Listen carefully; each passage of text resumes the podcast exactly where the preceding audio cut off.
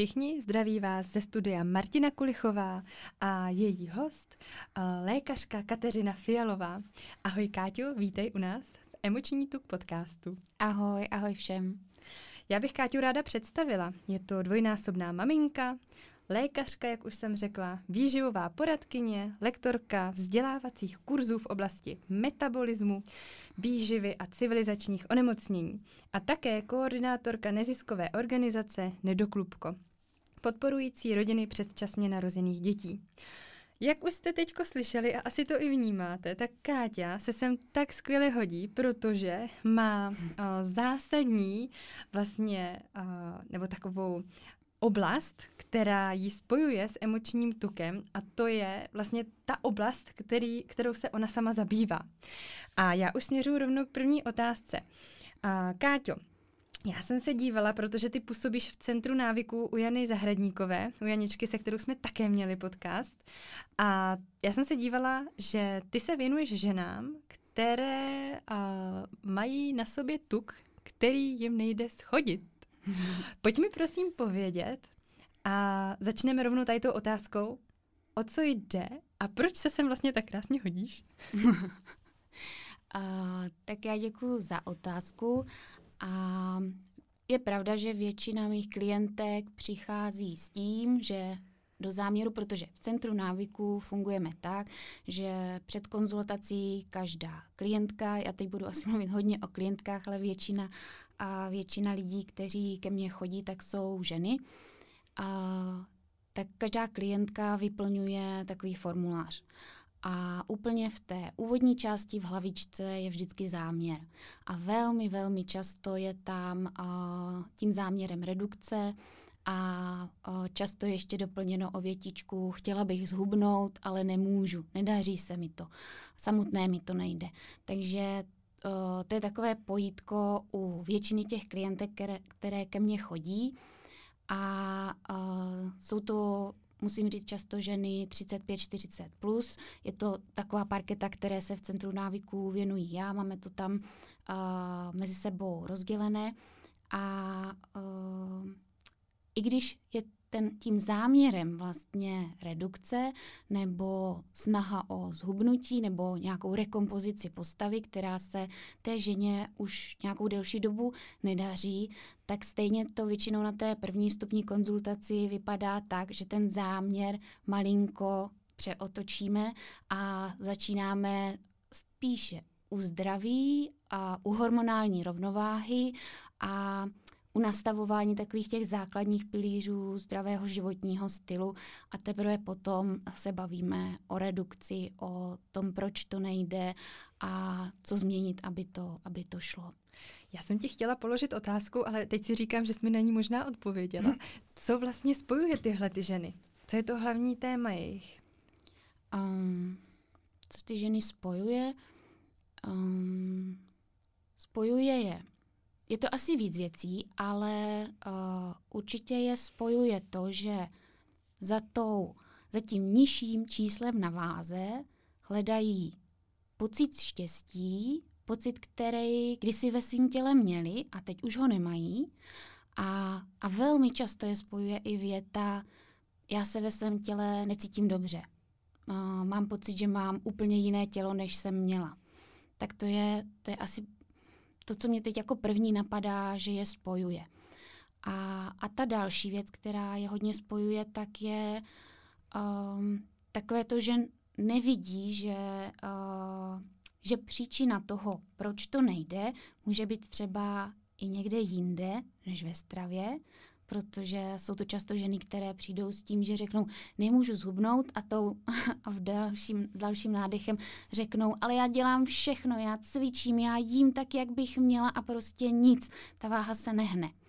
A že si neuvědomují, že uh, to není jenom o stravě a o pohybu, že možná je to o stravě a o pohybu úplně ze všeho nejmíň a že ta příčina je třeba i několik let zpátky. Mm-hmm. Mm-hmm. Nádhera, nádhera. A my se teď malinko dostaneme k tomu, že je tam i jeden z těch faktorů u těch žen ohledně hormonální rovnováhy, respektive nerovnováhy? Mm, teď nevím, jestli jsem rozuměla otázce, ale jestli přijdou s tím, že by chtěli nastavit hormonální rovnováhu, že jejich záměrem je hormonální rovnováha? No, že vlastně přijdou a řeknou ti, já to držím, já se tak strašně snažím a ono to nefunguje.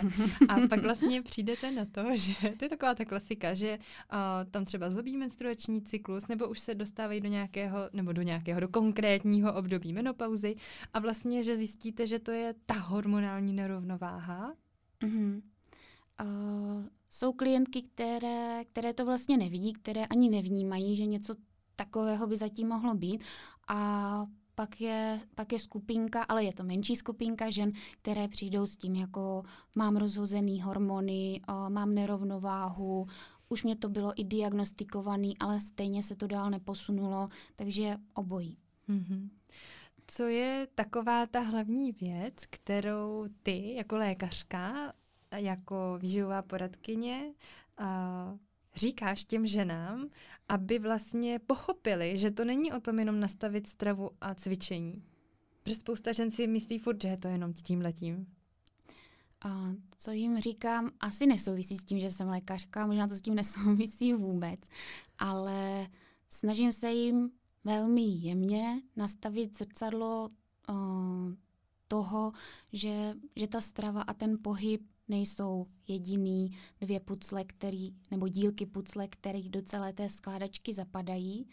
A snažím se jim ukazovat emoce, které třeba u jídla mají, které mají, když si sedají ke stolu a vidí ten talíř. Uh, ukazuju jim i to, jak vlastně fungují myšlenky, že to není žád, žádný EZO, to, že myšlenky mají spojitost s naším fyzickým tělem, s tou nervovou biochemickou komunikací, která tam funguje a že uh, Tady používám třeba příklad od Kristy, která taky v podcastu byla, protože je to uh, asi ten nejlepší příklad, co jsem kdy slyšela a je to právě ten s tím citronem, mm-hmm. že jenom to, že si představíte citron, tak se vám vlastně spustí produkce slin. A zatím nestojí nikdo jiný, než právě ta nervově biochemická komunikace v těle. A to je vlastně jenom jedna jediná myšlenka. A teď si představte, že je tam myšlenka, která se tam opakuje několikrát za den a je tam uh, dlouhodobě, je tam měsíce, je tam roky, jak to vlastně v tom těle vypadá. Mm-hmm. A ukazuju jim i to, že, že všechno souvisí se vším, že pokud se tam produkují stresové hormony, jako je kortizol například, u dlouhodobého chronického stresu, takže to souvisí i s tím, uh, jaké budou mít hladiny progesteronu, estrogenu a vlastně nabaluje se to tak jako sněhová koule. A abychom se dobrali k tomu jejich záměru, k té redukci, pokud je vůbec možná, protože pak jsou samozřejmě zase ještě klientky, které mají poškozené body image, kde, kde vlastně ani nevím, co bychom redukovali, a tak uh, se snažíme tu sněhovou kouli rozbalovat. Mm-hmm.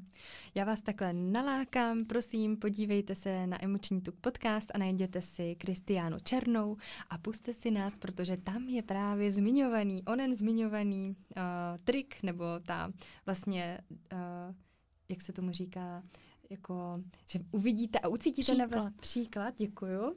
Já tím, jak uh, kojím, tak um, jak se říká, i mozek si vzal mateřskou dovolenou. Takže tam je krásný příklad toho, jak fungují ty myšlenky uh, v pomyšlení na pouhý citron. Ano. A to je jenom jedna jediná myšlenka na citron. Nádhera. Káťo, děkuji, že jsi nám to připomněla. A jestli uh, s tvým dovolením dovolíš, tak budeme rozbalovat tu sněhovou kouli. A já mám tady pro tebe právě připravené konkrétní otázky. Úplně na začátek by mě a určitě všechny uh, zajímalo, nebo ještě víc bychom chtěli vědět ohledně stresu jako takového informace, a to je stres a jeho vliv na tělo v konkrétnosti na sympatický a parasympatický nervový systém. Mm-hmm. Úplně jednoduše popsat a případně nějaký uh, šperky ohledně tady těch dvou nervových systémů, vegetativních nervových systémů, jestli to říkám dobře, říct. Ano. Ano, tak uh, má-li to být úplně jednoduše, tak to bude pro mě úplně výzva, protože stres je obrovská kapitola a je to vlastně téma, které je součástí každé konzultace, úplně každé. A uh, co se týče sympatiku a parasympatiku, tak jsou to části nervové soustavy, které vlastně vůlí nemůžeme ovlivnit. Dneska už je to diskutabilní, tohle je, tohle je taková definice spíš těch starších učebnic, že je to část nervového systému, který ovlivnit vůli nemůžeme, ale kdo zná Vima Hofa a čte jeho knížky nebo ho sleduje, tak ví, že, uh, že nějaké předpoklady k tomu, že ho ovlivnit můžeme, asi budou. A sympatický nervový systém je taková ta, uh, ta část toho nervového systému, která která je právě spojena hodně s tím stresem, která nás před stresem chrání. A parasympatický nervový systém to je právě ta část, která, která tělo regeneruje, kde tělo odpočívá, kde nabírá síly, dobíjí baterky. A je to, je to hodně zjednodušeně řečeno, ale tak nějak to funguje. A to, čím trpíme my, co je takovou novodobou civili- takovým novodobým civilizačním onemocněním, tak je právě uh, přetížení toho, parasympatick- uh, toho pardon, sympatického nervového systému. Uh, to jsou vlastně takové dvě větve, které by měly být v rovnováze a doplňovat se tak, jak je yin a yang ale u nás je to často tak, že máme přetíženou tu jednu větev a jsme na tom stresu nebo na stresových hormonech vlastně závislí, že už ani nedokážeme odpočívat, že když máme čas, že bychom odpočívat mohli, tak je tam najednou takové to, to pnutí, jako měla bych něco jít udělat. A kolik jsem toho dneska už udělala? Dneska jsem ještě nic neudělala. Že vlastně uh, vůbec nechápeme důležitost té regenerace a zapínání toho parasympatického nervového systému. A když už jsme u toho, tak eh, on se mimo jiné zapíná úplně takovýma jednoduchýma, základníma a přirozenýma věcma, jako je třeba uh, dotek, jako je třeba pohyb, jako je třeba tanec uh, a při poslechu hudby, jako je třeba, když jdete ven do lesa na procházku a rozhlížíte se kolem dokola, máte vlastně ten širokouhlý záběr, ten panoramatický, tak všecko to jde přes senzorická čidla, jako jsou oči do mozku a je to informace, která zapíná parasympatický nervový systém. Takže takhle úplně, úplně jednoduše, jenom my jsme se někde od té cesty odklonili a ztratili jsme se na ní. Ty jsi to krásně popsala a mě teď jde na mysl, že my jsme se na začátku tady bavili ještě mimo mikrofon ohledně toho, co vlastně budeme říkat, že máme obě dvě pocit, jako když lidi už vlastně všechno vědí. Mm-hmm. A teď krásně, jak jsi to popsala, tak si říkám, jo, jako tohle to já učím klientky, ale slyším to zase z jiného úhlu pohledu a úplně tady prostě mám opřený loket o stůl a říkám si, jo, jo, jo, to je ono. Takže vidíš, jak krásně se to dá popsat a i ostatní vlastně posluchači, co nás slyší, tak eh, si to dokážou i představit, že rovnou ty lidi, že jo, zatím mají tu vizualizaci a tu fantazii a vidí, jak se někde třeba tančí nebo chodí na masáž, když jsme u toho doteku. Ano, ano, masáž taky je skvělá a relaxační technika. A, a i já to tak určitě mám, že věci, které vím a slyším od někoho jiného, tak taky tam mám kolikrát aha momenty, protože je to zase s jinou emocí, je to jinak řečeno. A a já tím, že jsem nějakou dobu, několik let byla vlastně i pacientem a zažila jsem tu medicínu z druhé strany, a, tak mně se třeba neúplně líbilo mm, to, že, a, že lékař mluví s pacientem v latinsko-české terminologii, které vlastně normální like nemá moc šanci ani rozumět. A proto, a myslím si, že tam je třeba i jakoby kámen úrazu toho, uh, že ta komunikace mezi lékařem a pacientem neprobíhá, neprobíhá úplně hladce, nebo tak, jak by měla, že potom uh, ti lidi se bojí i zeptat. Tak já mám proto vlastně takovou snahu ty věci hodně zne, zjednodušovat a, a k něčemu je připodobňovat, tak, aby to bylo pochopitelné. Protože věřím, že ve chvíli, kdy uh, ta klientka nebo klient uh, má informace, tak má i mnohem větší motivaci jít a něco ve svém životě změnit. Mm-hmm. To si řekla vlastně dobře, protože já znám i u sebe, že když vlastně lékař něco řekne tak já se nad tím zamyslím a říkám si, že já jsem, přijdu si hloupě, já to vlastně jako nevím, nebo mám, můžu se vůbec zeptat? Mm-hmm. Mm-hmm. Já vím, je mě to úplně jasný a právě proto se snažím uh, s těma klientkama mluvit takto. To jsme krásně odboři, od, odbočili i k lékařské vlastně terminologii, což mm-hmm. je tvůj obor, který jsi vystudovala. Ano. Mm-hmm. Tak, překročíme na další otázku a mě by zajímala uh, věc, ohledně které už jsme se tady zmínili, a to jsou hormony.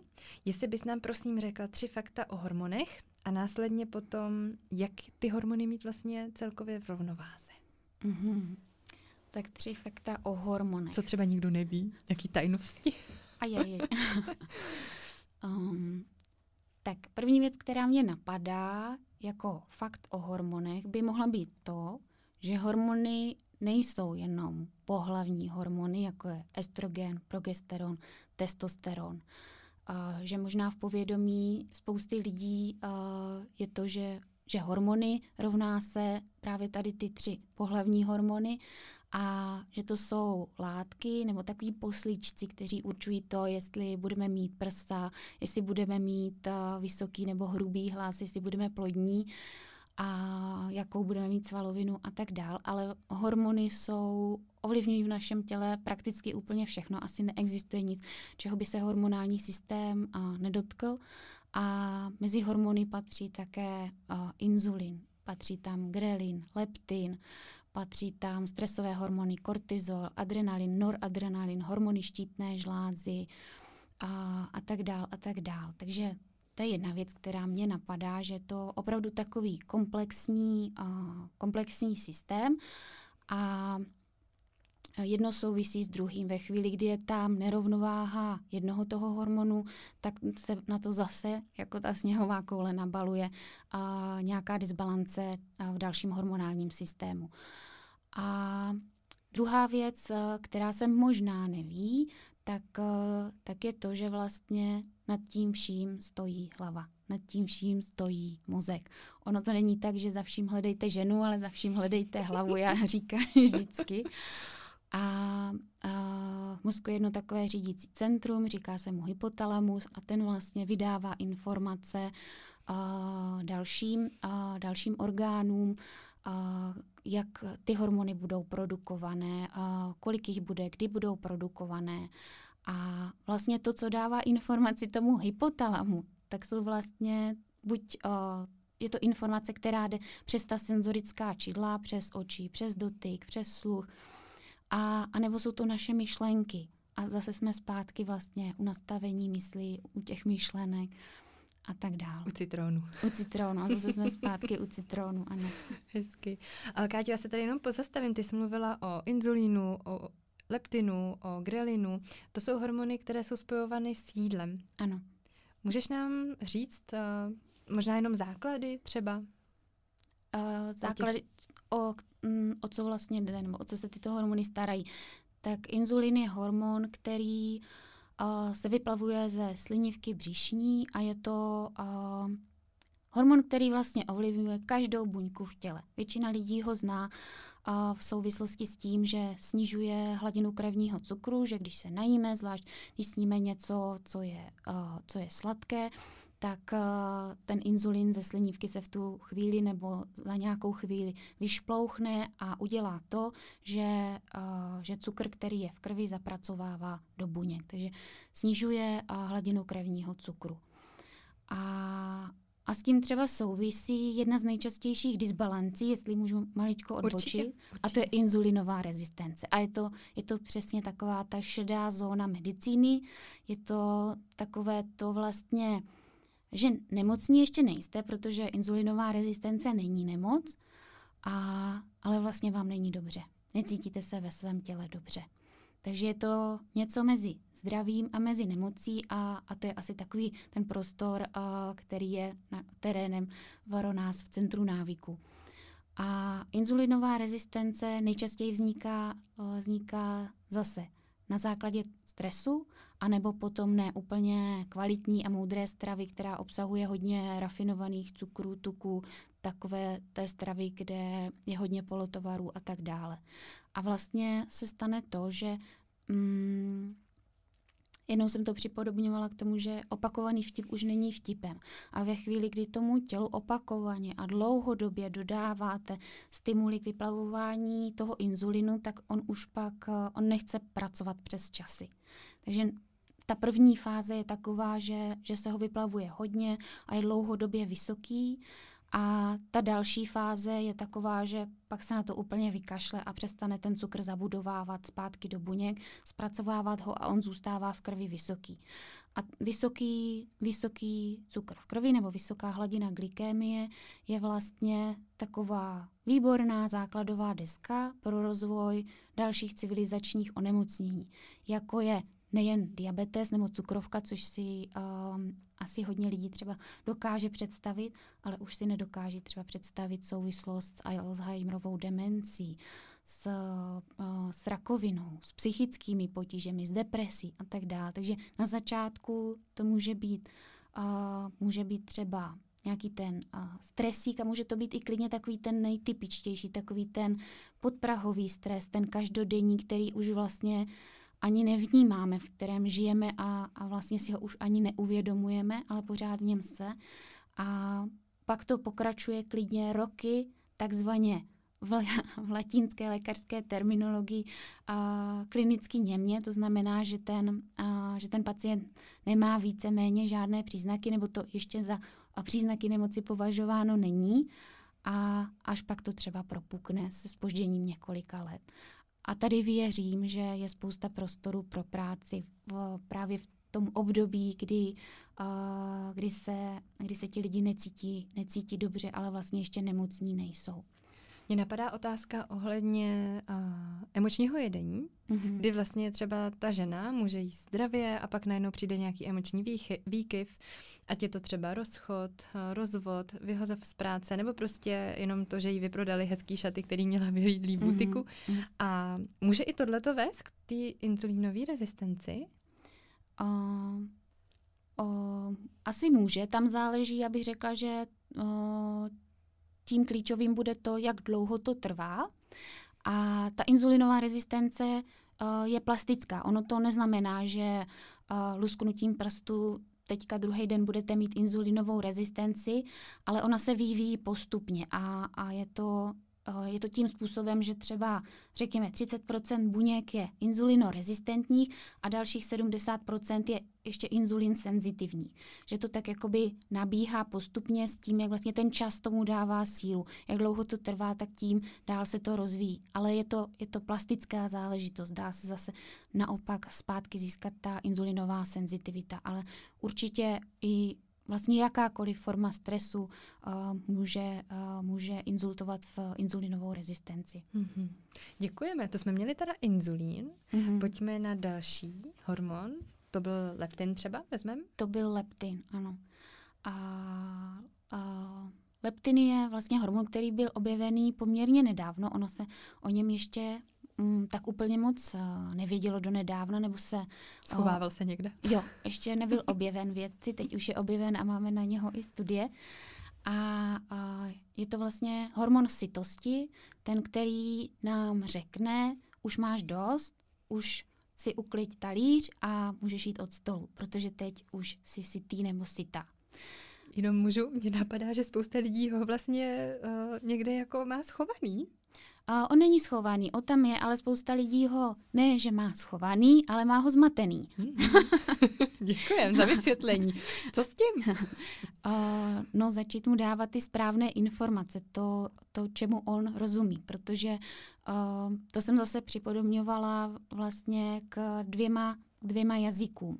A řekněme, že leptin rozumí česky, ale nerozumí anglicky. A pokud tam dostává v podobě stravy informace v angličtině, tak on není schopen je dekódovat.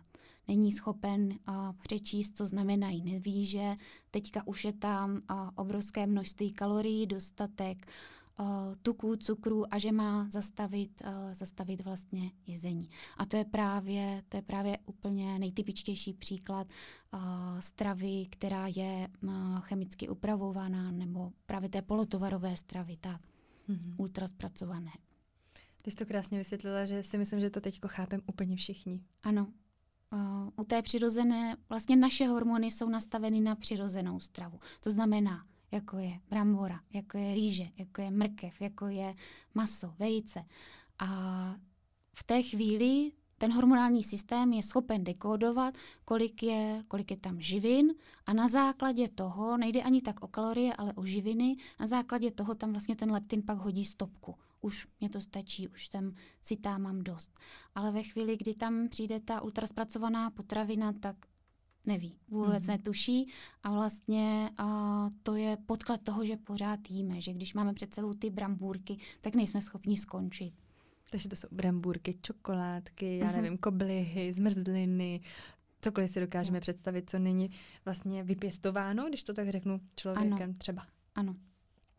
Děkujeme, takže to byl uh, leptin a máme ještě grelin, teda jsme říkali. Ano, pak máme ještě grelin, to je hormon hladu a, a k, tomu, k tomu jsem četla jednu takovou pěknou studii, tak uh, tak bych uh, si dovolila použít, Prosím. abych vysvětlila fungování grelinu. Uh, a ta studie je úplně úžasná, protože uh, vědci vybrali skupinu lidí, kterou rozdělili na poloviny a, a každý z těch uh, účastníků té studie dostal, uh, dostal shake.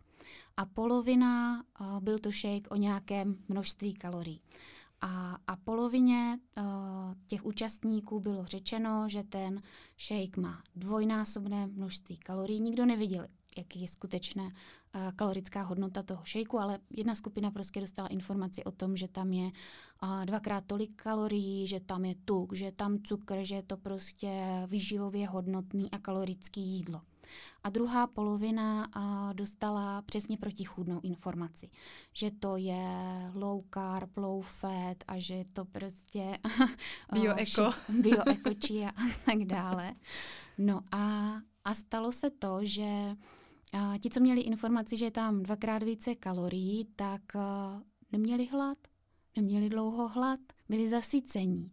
A naopak ti, kteří dostali ten low carb shake, uh, tak měli za chviličku chutě. Měli chutě na, na sladký a honila je mlsná. A podkladem vlastně toho je vyplavování grelinu, který se vyplavil u té druhé skupiny mnohem dříve, takže pocitovali hlad.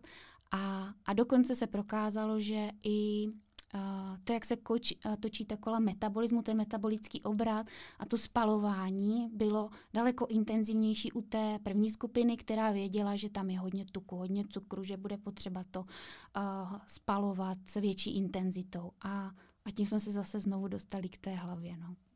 Hlava prostě za všechno může a hlava to všechno řídí. Ano. to je nádhera, že to i ty potvrzuješ. Ano. Paráda. Děkujeme za vysvětlení eh, těchto třech hormonů. A Můžeš nám teda schrnout, prosím, jak je mít v rovnováze? Vlastně celkově, nejenom tady ty tři, ale celkově ty hormony v tom těle, jestli to tak můžeme vlastně říct? Otázkou no, ano, a odpovědí. O, ano, ono vlastně, uh, když třeba teď takhle o tom povídáme, tak ono to vypadá, že, je to, že to je jaderná fyzika. A trošku jo. Trošku jo, je potřeba na to chviličku studovat a něco si přečíst, aby tomu člověk porozuměl. Ale co je na tom skvělý, tak je to, že vlastně, abychom to vybalancovali, tak zase stačí jenom jenom takový ty základní, přirozený věci. Akorát, akorát my už je neděláme, my jsme prostě se od nich odklonili a, a nedáváme jim důležitost. Neuvědomujeme si třeba, jakou, o, jakou důležitost má spánek. Takže ta první věc, kterou, kterou bych poradila v, ve směru nastavování hormonální rovnováhy, tak je spánek. Zaměřte se na spánek, na to, aby trval uh, alespoň těch 7-8 hodin, abyste šli spát třeba kolem 10. hodiny, protože mezi 22. hodinou a druhou ranní hodinou se produkují hormony, které uh, vlastně stojí za metabolismem, za spalováním kalorií. Zatím, jestli druhý den budete mít chutě na sladký, jak budete unavení, jakou budete mít náladu. A um, to je podle mě taková alfa omega té hormonální rovnováhy a, a vlastně se tomu zároveň přikládá, jak to vnímám já, velmi, velmi má, malý důraz. A ta druhá věc, která mě napadá, tak to zase souvisí s tím, jak jsme se vlastně odklonili sami od sebe. Že uh, mě klientka je schopná říct, no jo, ale já, já podle aplikace v hodinkách ovuluji. No jo, ale já jsem podle aplikace v telefonu spala tolik a tolik hodin hlubokého spánku, ale vlastně se cítím hrozně unavená hned po ránu. Takže uh, druhá moje rada zní, uh, vykašlete se na aplikace. Zahoďte je, zahoďte je, zahoďte, než bude pozdě. Nebo to alespoň vyzkoušejte na nějaký čas zahodit aplikace a víc než uh, na aplikace si dívat dovnitř, sami do sebe, na svoje pocity, na to, na to jak se cítíte. A, a kolikrát i ženám říkám, však si udělejte pokus sama na sobě. Ten pokus vás nebude nic stát. Týden zpěte tak, jak jste zvyklá, pokud pokud to není třeba těch 8 hodin a chodí ženy pozdě spát a tak dále. A pak další týden uh, choďte spát 10, spějte 8 hodin a pozorujte se, vnímejte to svoje tělo, protože i to je to, co tam chybí, že, že my už to ani nevnímáme, že jsme uh, vlastně, když se líp vyspíme, i méně unavený, máme víc energie, nemáme takový chutě na sladky, nepotřebujeme ráno vstát a hned, uh, hned se prolít kávou a tak dál a tak dál. No. Mm-hmm. Takže to byly, ty jsi chtěla tři věci? Tři a věci. To jsme, měli, to jsme měli ty tři fakta, ale mně se líbí, jak o tom mluvíš, protože já tady jenom kývu, kývu, kývu a moc se mi líbí, jak to dáváš do těch uh, věd, který dávají obrovský smysl. Takže klidně mluv dál. Jo, tak ještě teda tu třetí, která mě napadá. A, a taky se to vlastně nebude týkat výživy, ne protože, že by výživa nebyla nástrojem k nastavení hormonální rovnováhy, to vůbec je to skvělý nástroj, ale možná protože ono se toho o výživě už ví celkem dost. A, a chtěla bych říct něco jiného. A ta třetí věc je to, že podívejte se na ten batužek, který si životem sebou nesete. Protože ono to není jenom o nějakém akutním stresu, o tom, že za týden mám odezdat projekt v práci a nestíhám a domácnost a manžel a děti a, a, a je to takový ten stres, který je fakt jako vnímatelný, který je akutní, velký a tady si ho umíme přiznat. Ale uh, on je to i stres právě takový ten chronický podprahový, ten, kdy třeba žijeme ve vztahu, který nám úplně nevyhovuje. Jsou to takový ty, jak si říká, takzvaně toxický vztahy. Ale pořád v něm se trváváme. I to je forma stresu. Formou stresu pro tělo je uh, i to, že je podvyživovaný nebo přetěžovaný tréninkem a tak dál a tak dál. A, ale v tom batůžku může být i něco, co si tam neseme z předchozích generací, co se vlastně uh, co zůstává v té rodové linii už od naší maminky, od naší babičky. Jsou to takový, a zase jsme zpátky u té hlavy, jsou to ty podvědomí vzorce, podle kterých jedeme a, a vlastně už si to ani neuvědomuje. Takže práce s podvědomím. Mm-hmm. Mě třeba v oblasti toho emočního tuku napadá ty generační vzorce, jakože třeba a dokud to nesníš, tak od toho stolu neodejdeš, že vlastně ta dospělá žena potom uh, je v restauraci nebo sama si nandá a už cítí, že nemůže, už cítí, že se jí tam vyplovují mm. ty hormony, jak jsme říkali, ten grelin, že jo, který uh, ví, kdy jo, už je dost. Leptin. Leptin, promiň, pardon, leptin. A vlastně ona stejně furt jí, protože tam má ten vzorec, musím to dojíst. Ano. Ano, a to je, to je přesně to, kdy ta hlava, hlava je nad tím vším. A ty podvědomé vzorce mají, uh, mají obrovskou sílu, mají daleko větší sílu, než má vědomá mysl, než má ten neokortex.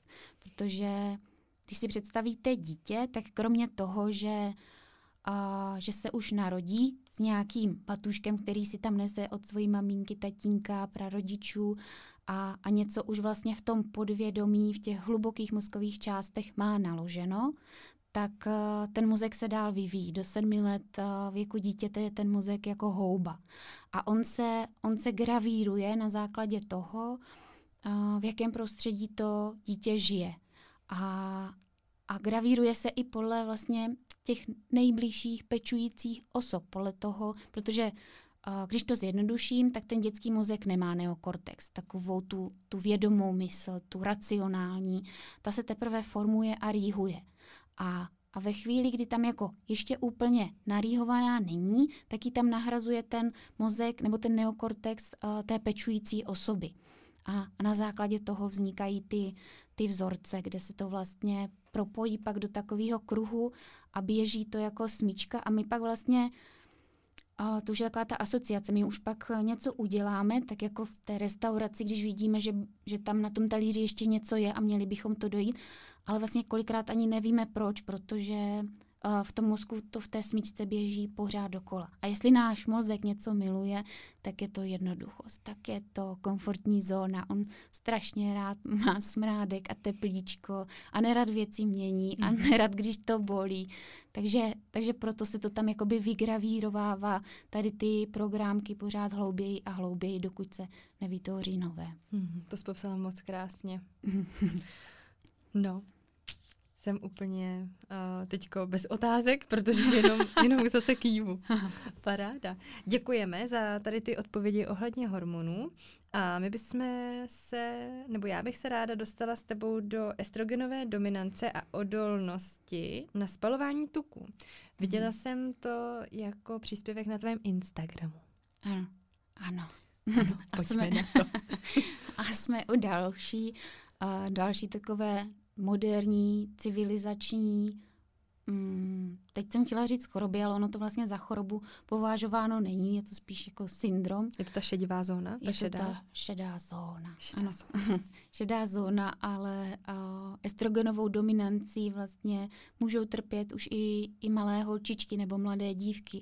A u nich se to projeví tím, že vlastně předčasně dospívají. A uh, abych to vlastně vysvětlila, co estrogenová dominance je, tak, eh, tak je to nadbytek hormonu estrogenu. A ta může být buď absolutní nebo relativní. Absolutní znamená, že tam toho estrogenu je opravdu víc, než by mělo, než je nějaká fyziologická referenční mez.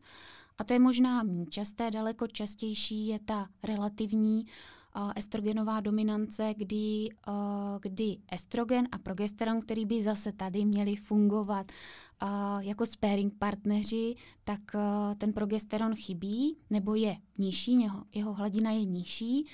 A i když estrogen zůstává pořád jakoby v tom uh, zdravém rozmezí, tak se stává dominantním. A v té chvíli, kdy on té dvojici jakoby uh, je pánem, tak je to jeho chování takové agresivní. A pak třeba ta žena přijde a popisuje, popisuje se jako jsem přecitlivěla, uh, nepoznávám se, a během premenstruačního období to nejsem vlastně vůbec já. Jsem otekla, uh, přibírám na váze a nevím proč, nic se nezměnilo, ale váha mi jde nahoru. Tak to je to je asi taková jako by nejtypičtější stížnost, uh, stížnost žen s estrogenovou dominancí. Ale i přesto, že estrogen je uh, spíše ženský hormon, nebo ženy ho mají více, tak estrogen mají i muži. A estrogenovou dominancí trpí i muži. Mm-hmm. Dá se uh, na té estrogenové dominanci pracovat ve smyslu toho, jak ho tedy snížit? Jak ho snížit? Tak úplně nejlíp tak, že se odstraní příčina estrogenové dominance. Uh, ony určitě samozřejmě existují, uh, existují medicinální houbičky a suplementy a krémíky, který, uh, který té ženě pomůžou bavit se té, nebo zmírnit tu symptomatologii. Ale to je pořád uh, řešení symptomatické, kdy se jakoby zakryjí uh, a, nebo zmírní ty příznaky a ne, nevyřeší se příčina. Neříkám, že proti tomu něco mám, to vůbec ne. Mm-hmm. To bych mhm. byla velmi nerada, kdyby to tak to vyznělo. Vůbec nic nemám proti symptomatické léčbě. A protože ve chvíli, kdy vám není dobře a kdy opravdu fyzicky trpíte, tak uh, si myslím, že to může být taky velmi nápomocná berlička v tom, uh, aby vám bylo líp a abyste pak třeba našli vlastní sílu nebo kapacitu na to uh, řešit tu příčinu. No a, a příčinou estrogenové dominance bude velmi překvapivě zase z velké části stres, protože stresové hormony, jako je kortizol, jsou o, hormony steroidní a oni, oni jsou si velmi podobné s progesteronem a estrogenem.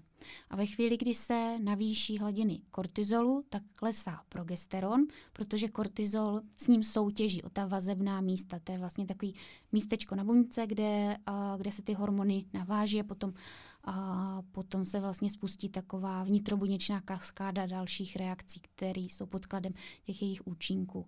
No a kortizol s ním sou, s progesteronem soutěží o ta vazebná místa a je v tom boji vždycky silnější.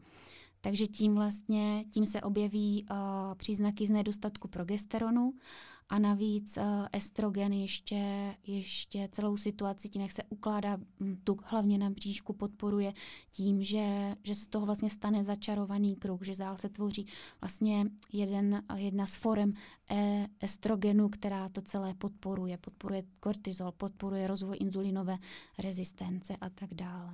A pak tady máme ty dámy, které se snaží, drží to, já to držím, já ano, se oni snažím. To drží. A, a strašně se, strašně se, se snaží. A nejde jim to schodit. Jo, tak. A je pravda, že uh, vlastně my, když vyřadíme toxickou kosmetiku, když se zaměříme na kvalitní potraviny, já si pamatuju tady ty dvě věci, a, tak můžeme si pomoci snížit ten estrogen? Určitě, určitě. My nemáme estrogeny jenom ty tělu přirozené, ale jsou pak ještě xenoestrogeny, což jsou estrogeny uh, vytvářené člověkem, které jsou uh, v plastovém nádobí, uh, uvolňují se třeba ohříváním v mikrovlné troubě, které jsou v kosmetice, které máme pod dřezem v těch čistících prostředcích a tak dále a tak dále. A to je třeba to je třeba ta estrogenová zátěž, která se týká těch dospívajících holčiček. A potom jsou to fytoestrogeny, to jsou zase estrogeny, které jsou v rostlinné stravě a tak dál. Takže ano, i vlastně odstraněním těch estrogenů z toho vnějšího prostředí se, se může vlastně dojít k buď k nápravě podle toho, zase podle toho, kde je ta příčina, mm-hmm. anebo k zmírnění příznaků. Zeptám se ještě na ten právě druhý hormon a to je progesteron. Proč je pro nás tak důležitý? Uh, no, důležitý je pro nás proto, pokud chceme mít uh, děti a být těhotné, tak uh, potom ho, potom ho hodně moc potřebujeme, ale, ale nejenom proto. Teď jsem to malinko zlehčila, ale progesteron je právě důležitý i proto, aby vyvažoval to agresivní chování estrogenu a já o něm říkám, že je to, že je to vlastně takové válium. Že to je naše přirozené a válium, takový uklidňující lék. A právě nedostatek progesteronu o, se projeví i, i v mm, takové jako mm, horší náladě. Můžou to být až úzkosti, deprese, a taková, taková prostě obleněnost v té, a v té náladě. A pak je to samozřejmě zkrácený cyklus, to je asi další takový velmi dominantní příznak toho, že ten progesteron v těle chybí, tak ty ženy si stěžují na to, že se jim zkracuje cyklus. A... Třeba na jeden den. Uh, ne, teď myslím délku cyklu. Aha, nemyslím, uh, nemyslím dobu krvácení, mm-hmm, ale myslím uh, délku cyklu. A tam vlastně on je důležitý ve druhé, ve druhé fázi toho cyklu. Když bychom úplně jednoduše celý cyklus rozdělili na dvě poloviny, tak progesteron hraje prim v té druhé fázi. Mm-hmm. Uh, on je důležitý pro udržení té sliznice. O té premenstruační, jestli to tak ano, datuju. Mm-hmm. Tam, jsou, tam jsou nejvyšší hladiny progesteronu. Mm-hmm. Co chutě vlastně v této premenstruační fázi? Je to tím, že ten progesteron je nízký? Chutě na sladké. Chutě na sladké, o, tak to je další takové o, hodně široké téma a nemusí to být jenom tou o, jakoby fyziologickou o, hormonální nerovnováhou, která je součástí toho cyklu. Takže já vždycky ženám říkám, že, o, že chutě k nám patří a ono to ani podle mě nejde, abychom vůbec chutě na sladké neměli. My to, to je zase věc, která je v tom, jinak v tom mozku petrifikovaná už od dob lov mamutu, protože cukr to je, to je okamžitý zdroj energie, to je prostě rozkoš, to jsou zase ty emoce. A v tom je obrovská síla. Takže uh, uh, to v tom mozku máme už, už moc, moc dlouho ukotveno. A uh, druhá věc, která se týká chutí, uh, během té premenstruační fáze, tak je to, že, uh, že i ten metabolický obrat je vyšší. A vlastně je to takové volání toho těla potom, aby, uh, abych uh, ty kalorie nebo tu energe- ten energetický příjem v ty dny navýšila. A takže do určité míry jsou ty chutě vlastně přirozené, jsou úplně fyziologické, patří tam. A pak je otázka, jestli už třeba opravdu nejsou omezující, jak moc velké jsou a co zatím stojí, protože to může být uh, hormonální rovnováha jiná než je přirozenou součástí cyklu. Může to být nedostatečná výživa u žen, která vlastně to tělo pak jenom zoufale volá potom, aby ta žena doplnila další kalorie, protože je potřebuje, protože teď bude odlučovat uh, děložní sliznici, bude krvácet, ztrácet krev a tak dále a potřebuje na to energii. A, a když jsme u toho, tak uh, vlastně celý uh, tenhle cyklus ženu stojí v řádech, energetických v řádech stovek kilokalorií. U muže je to, je to jednodušší, energeticky méně náročné. Takže ve chvíli, kdy se žena dostane do nějaké stresující situace, vždycky to pozná na tom cyklu. Protože uh, naše tělo nás bude chránit, vždycky nás bude chránit. A pokud bude potřebovat uh, nějakou energii, v těle uchovat nebo získat, tak u ženy sáhne do, do energie, kterou by jinak vynaložilo na zdravý cyklus. Mm-hmm. Takže ženy zas a znova sledujte a vnímejte svoje tělo a vnímejte i svůj cyklus, protože tak si můžete pomoct od právě emočního tuku. Káťo, já mám na tebe poslední otázku a ta se právě týká ožehavého tématu a i to je právě název mého podcastu Emoční tuk. Mm-hmm. Jaký je tvůj pohled na tohleto téma emočního tuku? Co bys o něm řekla a jak to vnímáš ty? No, uh, já myslím, že jsem to mezi řádky asi vlastně už na to odpověděla. A uh, s emočním tukem souzní, myslím, že je to téma velké většiny žen, jenom oni si to pořád ještě neuvědomují. Pořád jsme hodně zmasírované tím, že máme hlavně málo jíst a hodně cvičit a, a pak to bude bezvadný, pak budeme šťastný. A pořád tam hodně chybí ta informace o tom, že to vlastně není všechno. Že to je taky i o tom, jestli už šťastný jsme teďka nebo ne. Mm-hmm, děkuju. Napadá mě ještě takový příklad, kdy uh, žena řekne, no ale já jsem včera prostě měla krtku v dort a dneska jdu jako běhat prostě 10 kilometrů. Mm-hmm, mm-hmm, ano, jo.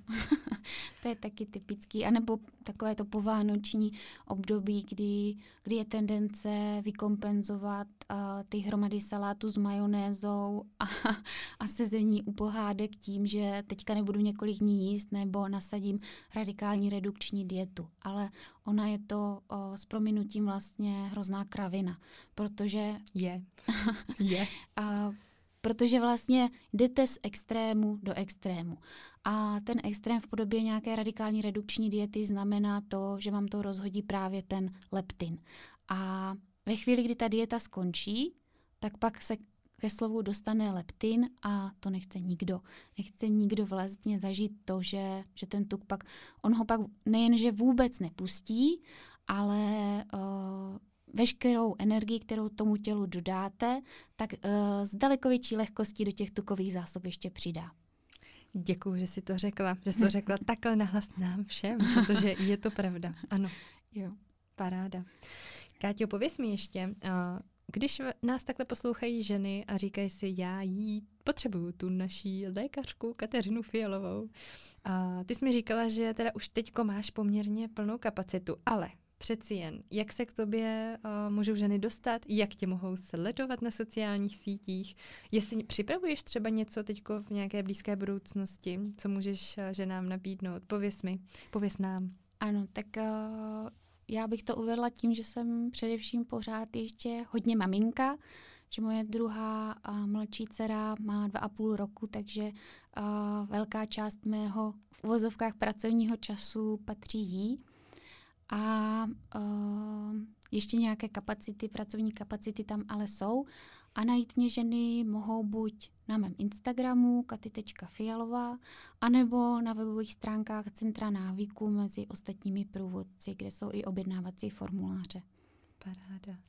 Káťo, je něco, co by si ještě nakonec chtěla zmínit, říct tady takový třeba poselství ženám, který nás teďko slyší ve svých uších a ať jdou třeba nakupovat nebo vaří oběd, nebo třeba řídí auto, jdou na procházku. Mm-hmm. A říct jako jen jednu jedinou věc, jo? Řekni, kolik chceš. Máme ještě čas.